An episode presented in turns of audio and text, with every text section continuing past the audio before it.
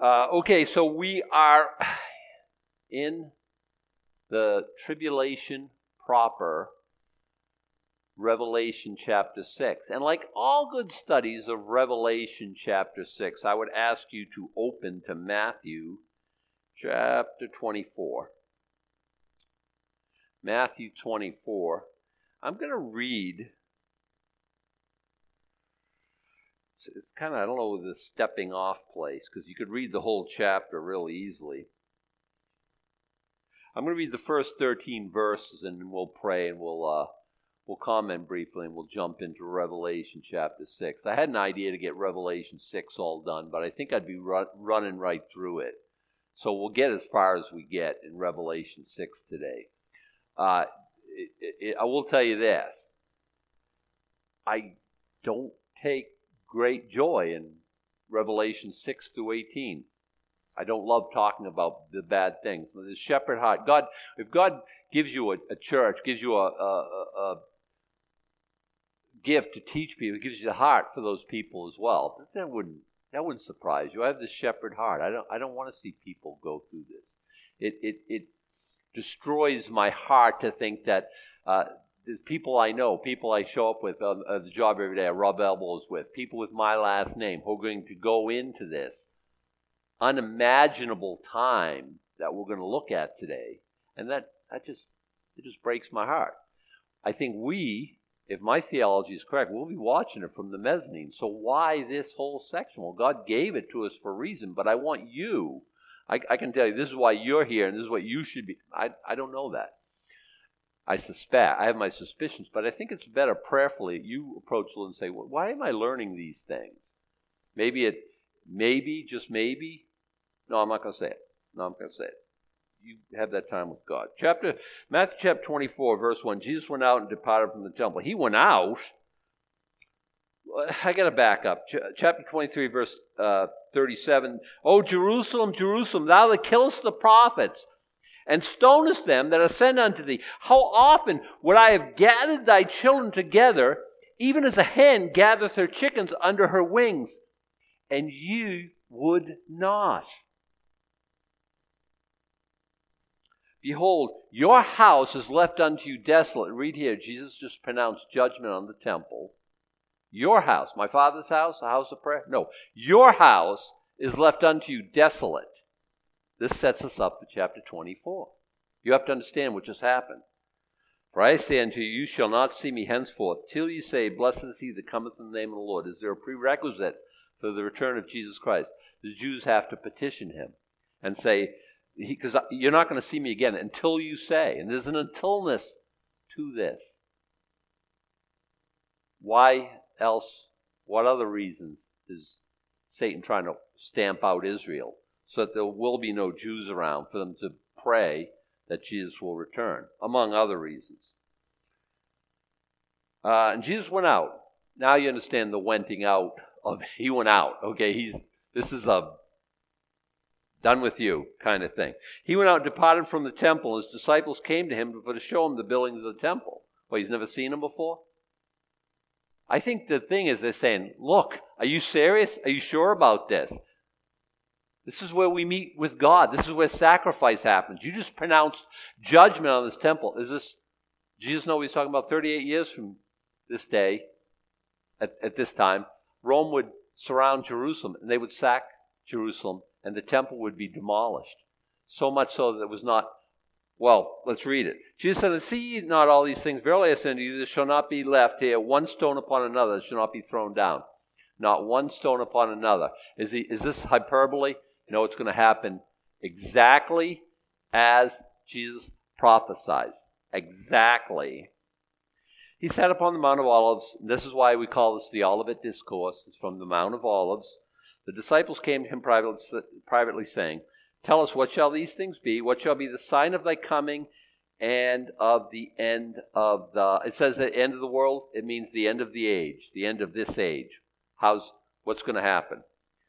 And Jesus answered them. Now, Jesus is responding to the questions. Okay? So we got to understand that. It's the things that we're talking about in Revelation. and he's going to tell them about the four horsemen of the apocalypse, but he won't put it in that terminology so much so that people don't connect the dots. Now, when we read later on the four horsemen, which is the first four seals, there's a, there's a correlation. They connect exactly, in my thinking. It's debatable. Believe whatever you think. But I think what he's, he's presenting here are what, what we would call the four horsemen of the apocalypse. Take heed that no man deceive you. Will there be people deceiving you? Well, have you never saw YouTube? Well, but beyond that, for many shall come in my name, saying, I am Christ, and shall deceive many. Horseman number one, false Christs. We see the first seal being opened. The first horseman of the apocalypse is the Antichrist, for my think in my thinking. You shall hear of wars and rumors of wars. See that ye be not troubled, for all these things must come to pass. But the end is not yet. For nation shall rise against nation, kingdom against kingdom. There shall be famines and pestilences and earthquakes in diverse places.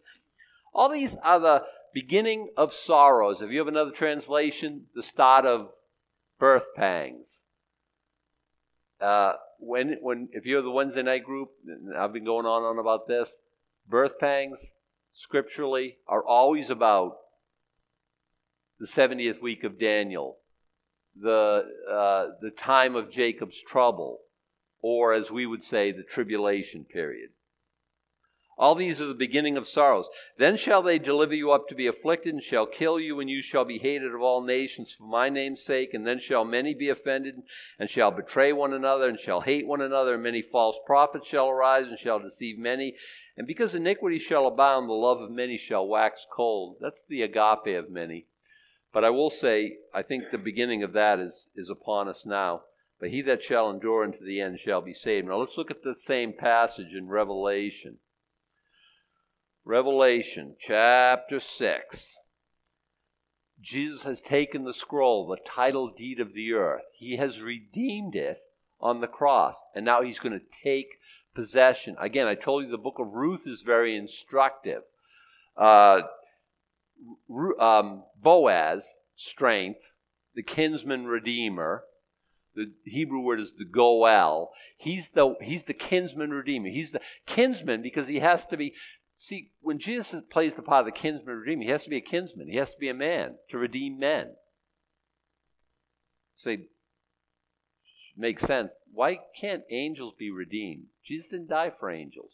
All the angels, it was a fixed number at creation. I think a third of them rebelled. They can't reclaim, they can't be redeemed. Jesus didn't die for angels. They made the decision. Um, you know, people will talk about, you know, other are there dogs in heaven. I, I, don't think there's barking dogs in heaven. I don't think there's sniffing dogs in heaven. I think, uh, you know, God made dogs. Well, your, you know, Lassie be in heaven. I, I don't know. I don't know. Uh, saved dogs. Uh, you know, the, I know the cartoon. All dogs go to heaven. Do they in real? I don't. I don't know. If not, they don't. They don't. There's none of them plastic. I see my doctor. He's out with this little it's a it's a small little and, and he's on the end of the leash and he's got this plastic bag and the whole thing looks very I don't know. It's weird to me and will that happen in heaven? No. No. I don't know. I, so I don't know. But dog, Jesus didn't die for dogs. Just, just so you know, do they need salvation? Well, let the theologians decide. You can argue that one back and forth. Um, when I saw the so he's going to take possession of what he's redeemed now. And I was talking about like Ruth and Boaz. Ruth is a picture of the of the church. She's a Gentile bride who, by the way, her death is never discussed in Scripture, like all Gentile brides. But he has to be to pay, play the part of the kinsman redeemer. He has to be willing and he has to be able. And the scroll says the what the what the what how you can redeem what what has to be in place for redemption to happen. Jesus is the only one we found out from chapter 5 who can redeem. Does he choose to redeem? Yes. Everybody? That's the rub. Ruth had to be willing to be married to Boaz, to be redeemed. It's not a Jesus at the end of the day is a gentleman. He's not going to go past your. I, I was watching a, a, show this morning. Guy was like, "Oh yeah, so everyone goes to hell. That's a that's a that's a god for you. That's how." But he'd already talked about how he would think. He said that you know being in heaven forever. He said that would be hell to him. So he doesn't want to go to the heaven that he thinks is a terrible place, and then he blames God for sending him to hell after he's rejected heaven. Huh? Talk about trying to have your cake and eating it too. But so here it is, Jesus redeeming now. And the, the picture again is given to us, fourth chapter book. And if you don't you read Ruth and you say, I still don't get it, we'll go through a study with someone like Chuck Missler, and I think you'll get it better. I think you'll really appreciate what's going on in chapter five. Now he's taken the scroll from the right hand, and now what happens? When I saw and when the Lamb opened one of the seals, and I heard, as it were, the noise of thunder, and one of the four beasts saying, Come and see. And I saw, and behold, a white horse, and he that sat on him had a bow, and a crown was given unto him, and he went forth conquering and to conquer. Seal one, white horse, and the horseman on it. We find out a few things about him. Let's let's slow down talk about this. Many people, and you will read in a lot of commentaries, this is Christ going forth to conquer and to conquer the earth. No. He keeps some really bad company if when we read the other three horsemen, if it is. But remember the first things Jesus said, hey, let no one deceive you. Many shall come in my name, saying, I'm the Christ. Well, he's Adam, he's got a white horse. I know. I know, right? That's how Satan operates. He's in, he's not like a, a guy in like a red flannel suit with a little trident, and a little, you know, uh, you know, hi, I'm Satan, and I'm come to. He doesn't do like that. He's he's characterized in Scripture by a, a serpent slithering, soundless, you know, and he's there and you don't even perceive him. He's like a roaring lion. You know who else is a lion in Scripture? Jesus Christ is a lion. He's a lion of the tribe of Judah. Why, so why does Satan come like a lion? Because he's trying to deceive. That's what he's about. Jesus says when he when he lies, he's talking his native language. He always lies. He never tells us the truth. He's incapable of telling the truth. So I think it's a good deception. I was reading. I remember I was uh, when I was at Seven Oaks and I was teaching the Seven Oaks guys there, and I was preparing this and I was reading some commentary on it. I had eSword. It's one of those things you get on your phone. And I had 13 commentaries, and I looked at all 13 of them, and like about eight or nine of them said, This is Jesus Christ. It is so much so the deception that mo- most people think it's Jesus. It's not, it's the Antichrist. Uh, if you met the Antichrist now, I bet you would fall in love with him. I, I bet you would think, man, this guy is, he is, he's got all the answers. He's got all the charm. He's got charisma. He's got, he's got a big mouth. Uh, scripture says over and over. But he's got, he, he can solve problems. He can take the Middle East situation and he can bring peace in such a way that this is it. This is the answer. This is what we've all been waiting for. No more war in the Mid East. Can't we all just get along? He's saying, Yeah, let me show you how. This guy is phenomenal. So much so that let's let's look at his career. He had a bow. Is that a instrument for launching arrows? Could be. He doesn't have any arrows. And by the way, it's not Jesus. The preferred weapon of Jesus Christ is a sword, a two edged sword. We know that about Jesus. He doesn't use a bow. Some people say, well, this harks back to like Nimrod, the, great hunter before the Lord. Uh, okay, that's a good point. But the first time bow is used in Scripture, it's talking about the rainbow. It's the same word, by the way. Like, you know, I say bow, and you can think, again, something I launch arrows from, you can think of like that, you know, Roy G. Biv arc in the sky after a, a, a, a weather event, and you can think of a bow like that. And the first time it's used in Scripture, it's a bowl like that. God put a bow in the cloud saying, I'm never going to judge the world by rain again. And I think this is what he has. You say he has a rainbow. Isn't that apropos? He has a rainbow as a symbol of a covenant in my thinking. We went over this weeks ago, and I, I, I don't want to take all the time to develop it. Look on your own about the covenant with death as it's given to us in the book of Isaiah. Day one of the tribulation is not the rapture of the church, in my thinking. The rapture will happen before the tribulation. How long? A day, a week, a month, several years? I don't I don't exactly know. But I think the rapture happens and then this man comes to comes to the front, comes to power. He won't be revealed until the church is out of here. We read that in the book of Thessalonians and other passages as well. And then all of a sudden he's introduced, he comes to a place of power, and then he introduces a peace plan or enforces a covenant as it's given to us in Daniel, I believe it's chapter 9, and that is day one of the tribulation. The, the covenant with death that Isaiah talks about. And God ridicules them. Oh, you think you're secure now? You sign this covenant with death, and you say, when the when the overcoming scourge happens, it won't it, it won't happen to us because we've made and and God says we've made lies our covenant. We're in agreement with hell, and that's how God sees this this covenant of death. That's day one, and I think this is the picture of it. Okay, this is Satan comes. He's got a bow, the sign of a covenant, and he says, "Hey, let's all just." Can't we all just get along? Can't we? He's a great man of peace. It says that many places in Scripture. I think Wednesday, what we'll talk about is the Antichrist in the Old Testament. I think he has 33 names, 30 or 33 names in the Old Testament, 13 in the New. We'll cover some of these and we'll talk about, because when you read about the Antichrist, he's all through Scripture.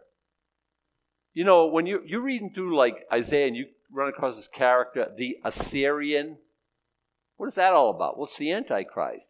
And if you study it out, you think, oh my goodness, here's the Antichrist in the Old Testament. He's many places in the Old Testament. He's the willful king. He's the little horn. He's the, but we'll talk about that on Wednesday. If I go there, we'll go nowhere else. Uh, is a white horse. He has a bow, and a crown was given unto him. Is it a diadem crown like Jesus is going to wear in Revelation 19 when he comes? It is not. It is the Stephanos crown, the crown of the overcomer, the kind that we get.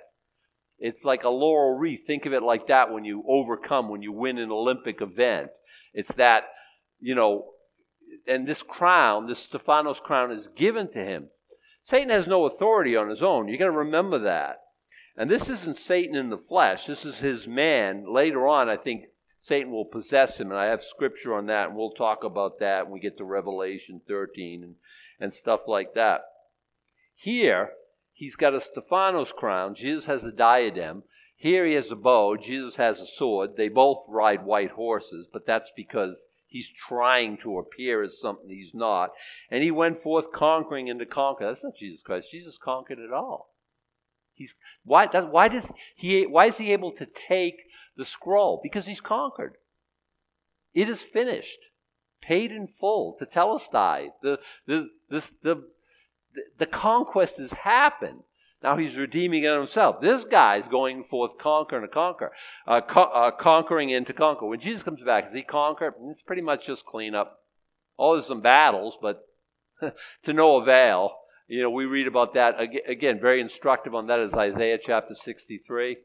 Uh, Psalm 2 talks about it in summary. And when we read like what happens when Jesus comes back, he takes Satan and he and he beats him by the by his glory, by the by the uh, the breath of his nostrils. He he pronounces his destruction. It's not like you know. I think people have you know, bet on the wrong horse. Some people think, you know, they. Uh, I know it's Jesus versus Satan, and I think Satan he did, he gets a bad rap. He's Lucifer the fallen cherub, but he's really the good guy, and this all. And so they're betting that, like, you know, Jesus is the bad guy and Satan's really the good guy, and we're betting that Satan's going to win. That I've heard. Talk about. Listen to someone who's developed that idea. That's a.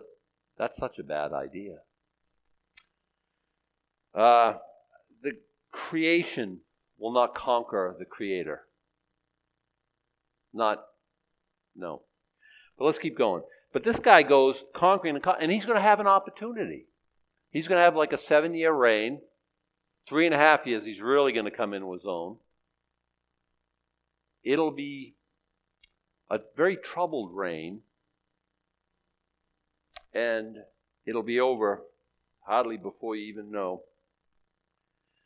Okay, when he had opened the second seal, I, I heard the second beast saying, Come and see. Because remember, there's four beasts. The first one says, Come and see. Hey, check this out. It's kind of the idea, right? Uh, the second one said, uh, Come and see. And there went out another horse that was red. Now, red reminds us of something. White reminds us of righteousness. Red reminds us of blood, bloodshed. Uh, the other horse that was red, and power was given to him that sat thereon to take peace from the earth, that they should kill one another, and it was given unto him a great sword. Remember, Jesus said, let, let no one deceive you. Many will come in my name, saying, I'm the Christ, and shall deceive many. And there shall be what? Wars and rumors of wars. And now we see the second horseman of the apocalypse, and he represents what? War.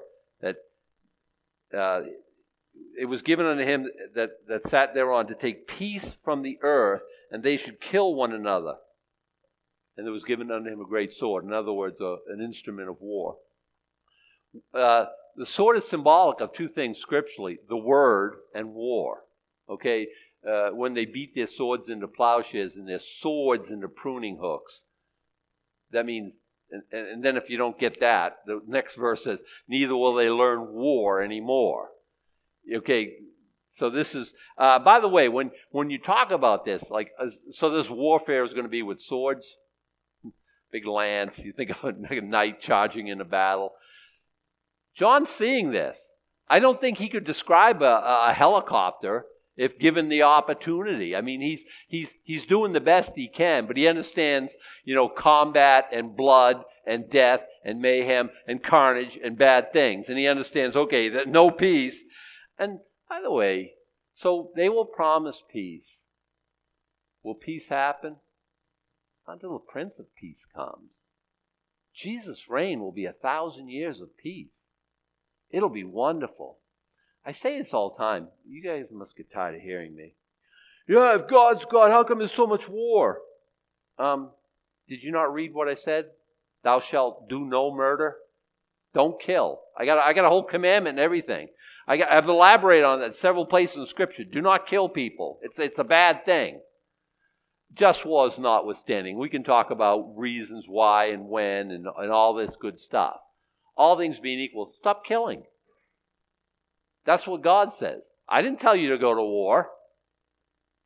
And you say, well, sometimes people are crazy and they're trying to take over, and I have to defend, you know, I, I understand that. I understand that. That's men being sinful. That's all that is. And we, we, we go forth to war and kill and, and cause all kinds of bad things. Then we turn around and blame God. I, I don't get it. Um, peace was taken from the earth. Remember, you know, peace, peace, and suddenly destruction comes. Uh, they, so they kill one another. Was given to him a great sword. How many people die here? Oh my goodness. We'll we'll keep reading. We'll find out. It's one third of the earth is dies at this time in the opening of the seals. Um, we'll get there, but one third of the earth. I I looked at on Google yesterday. It was 7.8 billion. 7.8. It's almost 8 billion. You know, let's for easy math. You know, how do we do one third of eight? it's two point. You know, three. I don't know. Anyway, so. Um, it's it's a lot of people. It's it's the equivalent, by the way, of of, of South America, Central America, Mexico, America, Canada, and Western Europe. That's a third of the earth. It's a big number. Okay? Uh, when he opened the third seal, okay, so so we got the Antichrist, the first seal. You say, well, that's not so bad. Well, it's going to be very bad. If this character doesn't show up, the rest of the things won't follow. But then there's this this this The whole world's at war. That's okay. We're in America. We got two moats on both sides. We'll be fine. I we haven't had much war here. We had this. We had the American Revolution, but you nobody here is old enough except me. Nobody here is old enough to remember it.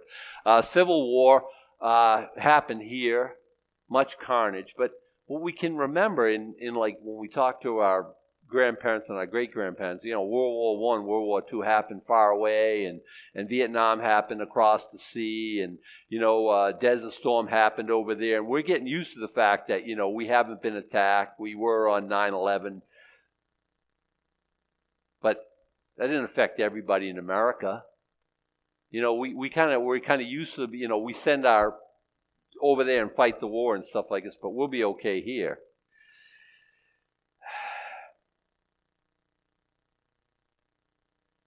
We'll be watching it from the mezzanine, as I said, but I'd, I'd hate to see what our streets look like after you know some of these wars. When he opened the third seal, I heard the third beast saying, Come and see, and beheld, and lo, a black horse, and he that sat on him had a pair of balances in his hand. Okay, black, probably not a good color, but in Scripture it represents famine. Very often, okay? Not always. Um, but generally, you know, Scripture, and Scripture is not politically correct, it's only biblically, biblically correct, which I'd rather be. You know, you think of white good, white horse, you know, the good guy, you know, uh, Jesus Christ comes on a white horse. You think of black as a negative or a bad thing, okay? That's kind of the way it is in Scripture. Here it's a bad thing. It's famine, okay? Uh, that's why he's got the pair of balances. You, and if you think of a lady justice outside the court, and she's got blindfold on, she's got them scales in her hand. It means the balance is the idea of equity, you know, fairness. Uh, back when there was a barter system, you know, uh, I gave you like gold or silver or something like that for, you know, fish and whatever. And so for this big gold, I get this much, you know, fish. But if I shave a little bit off of that, I'll have, and I can collect it all up and recast it, and then I'll have, so they had this weight system. So this much gold equals this much fish, or this much silver equals this much fish. And when it balances out, that's the idea, okay? And so that's why the scales are here. Um, and eating your bread by measure, scripturally, is, is terminology for famine. I heard a voice in the midst of the four beasts saying, A measure of wheat for a penny, and three measures of barley for a penny, and see thou hurt not the oil and the wine. Uh, see, a measure of wheat for a penny. Let the good times roll. The scripture word is denarius, and it means a day's wage. So we're talking about a loaf of bread for what? 100 bucks? Imagine what pound of Hamburg would cost. It's it's if you're if you're living on minimum wage, I don't see how you're going to make ends meet. I don't see how you can do it now for that matter. But I mean, we're talking about unimaginable famine. It, it's it's we're okay. I got I got money in the bank. I got I'm all set up. I got my 401k. I got you know an IRA. I'm all set. You know, and then we have Social Security. we're rolling in the cabbage now. Uh, no, no. Uh, why? Well, everyone's off at war. Everyone's being killed. You know, uh, you know, farmlands are now uh, battlefields. Uh, you know, there's just not. Um, we had a pandemic, and we see in gro- uh, empty shelves on the grocery store. We've never seen that before. It was kind of like dreadful in a way. We we looked and we you know we're going and you know early on we were trying to buy like toilet paper like everybody else. And we saw like you know whole aisles like with nothing. That was and some of the things haven't caught up. There's still shortages and different things that you're trying to buy and you can't find them anywhere just a little thing like a bug going across the earth, and suddenly, you know, the food chain, supply chain has been disrupted. Crazy stuff. Well, this type of when the whole world's at war, famine always follows war. Historically, always has. Um, and see thou hurt not the oil and the wine. And so people say luxury items, and the rich will still get richer, and the poor will still get poorer. And I think like that maybe, maybe when I think of oil and wine, though, I think of Israel. The one, still one of the symbols of Israel is that cluster of grapes that you remember, like that they bore between the two of them when they from the valley of Eshcol when he sent the spies into the land. You remember? So you know, I, I think of that, I think of Israel. And it's olive oil is what we're talking about here, not petroleum products. Okay? The word isn't crude, the word is olive oil. Hurt not the oil and the wine. So what are you getting at, Adam? I think what he's saying it's going to be worldwide famine, except Israel's not going to be involved because it's a peace treaty with Israel. Three and a half years in, he's going to turn and betray Israel. But until that point, I think they're kind of like they they get a pass. They get a hall pass at the beginning.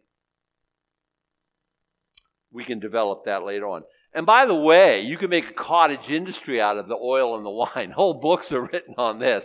So your guess is as good as mine. Again, you watch five YouTube videos, you'll probably get six different views on what the oil and the wine is symbolic of. So, you know, uh, and I'm, and I haven't heard many people say what I just said. So I'm probably wrong for a, a, lot of reasons, but that's kind of what it reminds me of, you know. And I think you're going to remember there's a there's that covenant with death, and and the the the, the temple will be rebuilt, and so you know uh, the Antichrist is going to make good on his promise for a while.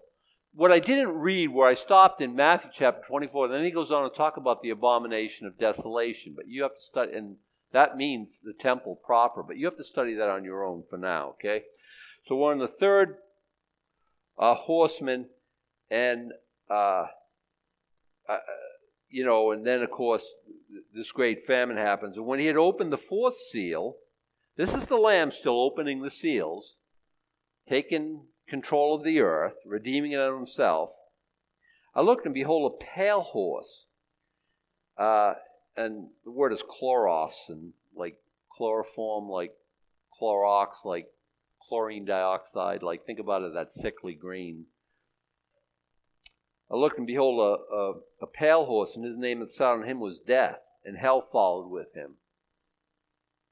And power was given unto them over the fourth part of the earth to kill with sword and hunger. I said third part, uh, thirds, uh, fourth. This the third judgments. They'll come later on. I always think in terms of thirds because like a lot.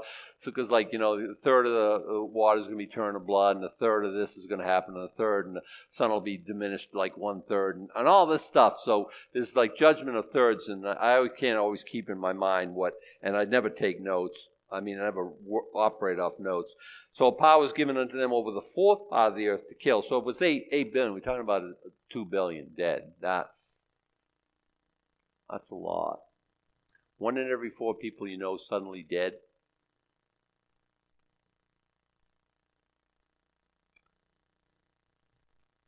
So, is the first rider Jesus Christ? He's running around with death and hell. I don't think it is. He's running around with famine and war. No, it's it's the Antichrist. I think we can nail that one down for sure. Then what happens? War. Then what happens? Famine. Then what happens? Death. They come from famine and war. We know that. And hell followed with them. Hell? Hades. Hell, as you would think of it. Are these redeemed people?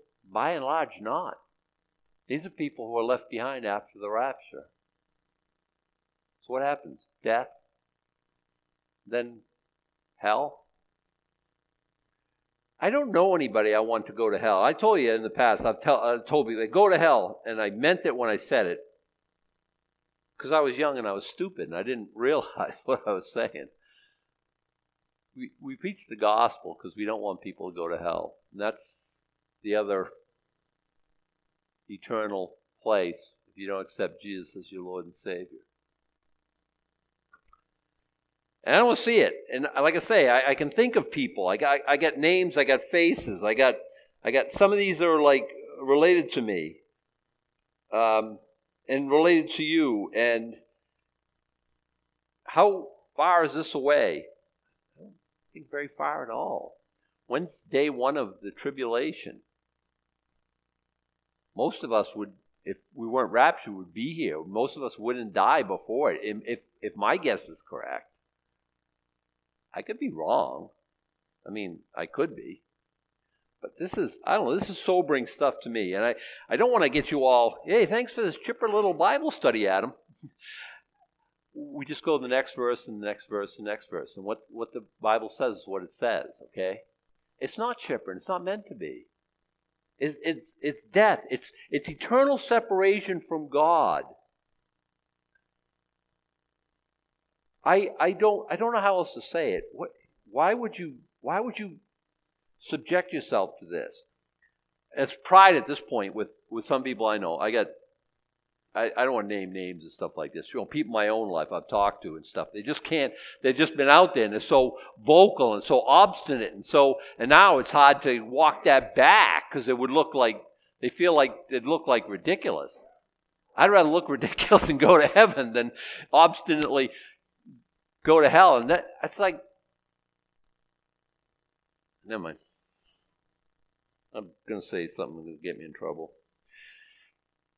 Death and hell followed with him, and power was given over them over the fourth part of the earth to kill with sword, with hunger, with death, and with beasts of the earth. Now, beasts of the earth, what I got? I get this parakeet, and all of a sudden he's going to turn killer and you know peck my brains out while I'm asleep or something like that. No, I think when famine happens, famine happens.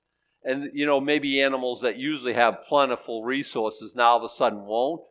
But I don't even think about that. When, when I think of beasts of the earth, I think about the, by the way, microscopic beasts are a lot more deadly than any other beast we know. And if we haven't learned that in the last year, we haven't learned anything. Right? And could it be those type of beasts? Yeah. Yeah. It doesn't give any talk about size of the beasts that are, are out there killing. Will pestilence happen? It always happens in war. Sanitation goes right out the window in a lot of places. You're, you in the battlefield, in a foxhole all day, and then back at headquarters in the evening with a nice hot shower, square meal, and you know get all cleaned up for battle the next day. What war are you fighting? You know, generals fight those wars, but the guys in the trenches never fight those wars. Sickness happens, pestilence happens, dysentery happens, and a lot of other vulgar things that I'd rather not even talk about happen. So pestilence, and so the beasts of the field here, the beasts of the earth, I mean, could mean that, okay? And I kind of think they do. But again, you know, because um, we generally don't hear, even in a rural place like now, how many you out in the woods, you worried about Some people do, you know, but most of us don't worry about, you know, killer deer or, you know, fox going to attack us and eat us to death. We just don't, don't get nerved up, you know, about stuff like that. Uh, but I think it can mean, like, and I would think, you know, like the idea of pestilence. Um, our time is kind of spent. I know I've been going over, but the fifth seal is kind of those are the four horsemen of the apocalypse. That's a good place to to, step off. The fifth seal is a little kind of different anyway, and I knew I wasn't going to get the whole chapter, and so we can end there. And the worship team come and send us out here in song. Uh, look, not a chipper study. I get it. I get it. I get it. The four horsemen of the apocalypse. Aren't you glad God's delivering us from this whole episode? I am. Because I know the stuff that's coming, and I have a study like this, and I think, aren't you awesome, God? Thank you. What are you going to be doing? Marriage supper of the Lamb, uh, you know, food. The Lord joys over us with singing. So at this marriage celebration, we have, okay, Jesus on the mic. Is, is there a heavenly band there? Like, you know, is like, you know, trumpet guy like Gabriel? Like, is he like Louis Armstrong good? I'd probably better. I mean, I bet it's going to be just awesome. God will serve us. He will love us. Rewards are given. That's the part that we're not seeing right here, but I want you to focus on. But others are going to be here. It's going to be a bad time. Get the word out. Um, next week is um, week before, and we'll we'll take this on again. The week after that is Easter Sunday, and on Easter Sunday we're gonna we're not gonna. I mean, three Sundays from now is Easter Sunday, and we'll we'll take a step back and we'll to uh, focus on the resurrection of Jesus Christ. Let's let's stand. Let's pray. Father, we thank you for the fact that you're getting us out of here. We uh, we we look for the blessed hope and glorious appearing of our Lord and Savior Jesus Christ. We thank you. You've told us these things. I mean, I guess we want to know them, but it doesn't it doesn't bless our heart to know about friends and family and people we know who are going to be going through this awful time, this unimaginable time. Lord, set a fire under us and bring many into this, this ark of safety, this, this salvation that you have provided at this time. Now may the Lord bless thee and keep thee. The Lord make his face shine upon thee and be gracious unto thee. The Lord lift up his countenance upon thee and give thee peace. Amen.